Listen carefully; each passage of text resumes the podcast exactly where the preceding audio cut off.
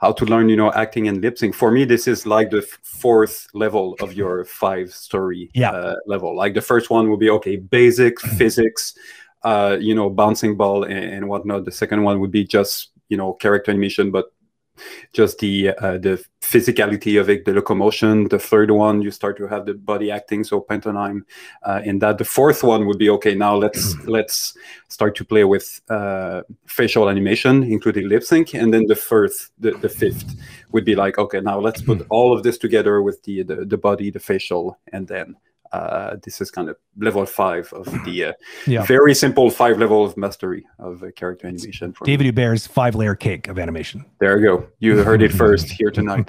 There's only five. We're making five shorts. um, so I um, one, one last thing, uh, thing I'll say about this is philosoph philosophically speaking, if you are interested and you want to learn on your own, one of the best things you can actually learn is, like you said, like David said, get your hands on at least the software, start familiarizing yourself. There's many tutorials out there, but learn the tool first. Like, don't worry about about learning animation per se, although you can f go ahead and do some exercises that will teach you both. But basically, you know, go through the the the the, the, the, the tutorials and the documentation that comes with the software. Understand the interface. Understand how to use it as a tool, because that's that's like your pencil. You need to understand how to use it to make the things go in the way you want them to go. Mm-hmm. um, but a thing that you, one of the first things I tell people to do, because animation at the end of the day, theoretically, is all about observation. It's about training your brain to see things, especially things that are like the differences between things. And so before you get good at the timeline and see differences over time, focus at least on my moments in time. There's a reason why animators, especially two D animators, obsess over life drawing. It's because it helps them with posing and staging and silhouettes, but it also helps them with observation. They start to understand how, like what, what makes a good looking pose. They understand um, basically how to essentially train the brain to see a pose and then recreate the pose. You don't need to learn how to animate animate uh sorry learn how to draw to do this. You could just use get a rig get use Maya and just learn, just spend time reproducing poses. They mm-hmm. could be static poses from comic books, they could be static poses from photography, from life. If you want to learn, there's lots of online um life drawing courses out there. Studio Technique by um Samantha Youssef, she, she does stuff online. Um you could go and like like just don't don't even worry about drawing. Just like use use it as a means to inspire, okay, I want to be able to recreate that. Because you know what? Most of the new people that I that I see that are trying to animate for the first time, this is the foundation level that they aren't good at. So we I can say, yeah, use reference, because you can just observe reference and then learn how to break it down and use it. But if you're not good at looking at the reference, even if you can point out or pick out those poses you should be using, which is our a whole other talk, uh, topic of conversation.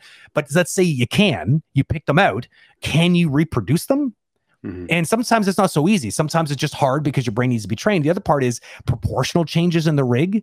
What if the what if it's like you're trying to map a human onto something that's not human? Like, how do you transition that? How do you how do you how do you map it or remap it? So I would just say, if anything, start there, because that is like literally like floor level zero on like your curve of learning how to move a character around. I'm not saying ignore the bouncing ball and do all. I think you should do those things too. But if you want to practice, this is a really good good way to practice. Yeah, and I would give a shout out to a frame by frame animation as well mm. on Facebook that is using it, that are using those, you know, animation that we've often seen before, images, yep. and they will break down. Here's your line of action. Here's your posing. Yep. Here's the negative space. Here's this. That. Just create yourself a playlist of those yep. going over and over, and it's almost like your brain is slowly absorbing. And you know, eventually, with years, unconsciously, you're going yep. to recreate exactly. Um, Uh, this I, I would say the to come back to the part of the on my own part. Mm. Uh, I would say you can learn on your own until it's time to get feedback, ideally yeah. from a professional uh, animator. Yeah. So that's kind of the extent. When you learn the software, you learn the basic, you did the observation. There's the, but you, you're doing the assignment and you're at a point that you're pretty happy with it, and you're yeah. like you, you kind of feel that you're kind of topic your own ceiling, uh, uh, skill ceiling.